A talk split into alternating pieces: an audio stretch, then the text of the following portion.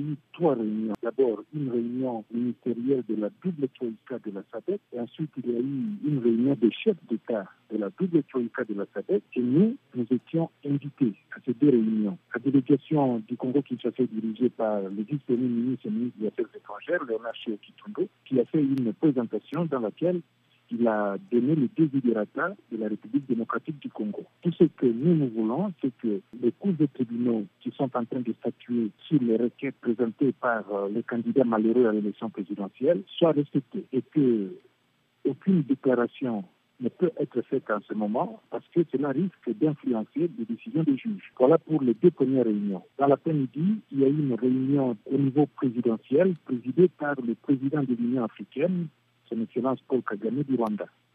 À cette réunion ont été invités un certain nombre de pays et au moment où je vous parle, cette réunion se poursuit à huis clos entre chefs d'État. Et apparemment, Moussa Mohamed Faki a laissé entendre qu'il y a des sérieux doutes sur euh, les résultats. C'est un point de vue qu'il a exprimé à l'ouverture des travaux. Ça, il a mis ça sur le tapis pour que ça soit discuté par euh, tous pour tous les participants ici. Mais je vous informe que nous, nous n'avons pas participé aux discussions. Nous, euh, nous sommes limités à faire notre présentation, mais par la suite, tout ce qui s'est passé, c'était en notre absence. Le président de l'Union africaine a exprimé effectivement un point de vue qui semble prendre corps dans l'opinion publique, disant qu'il y a des doutes quant aux résultats de l'élection présidentielle. Mais nous, ça ne nous surprend pas parce que il y a deux candidats malheureux à l'élection présidentielle qui, ont présenté des requêtes auprès de la Cour constitutionnelle et ces requêtes sont en train d'être examinées. Nous, nous attendons que la Cour constitutionnelle statue sur ce cas dans le délai constitutionnel.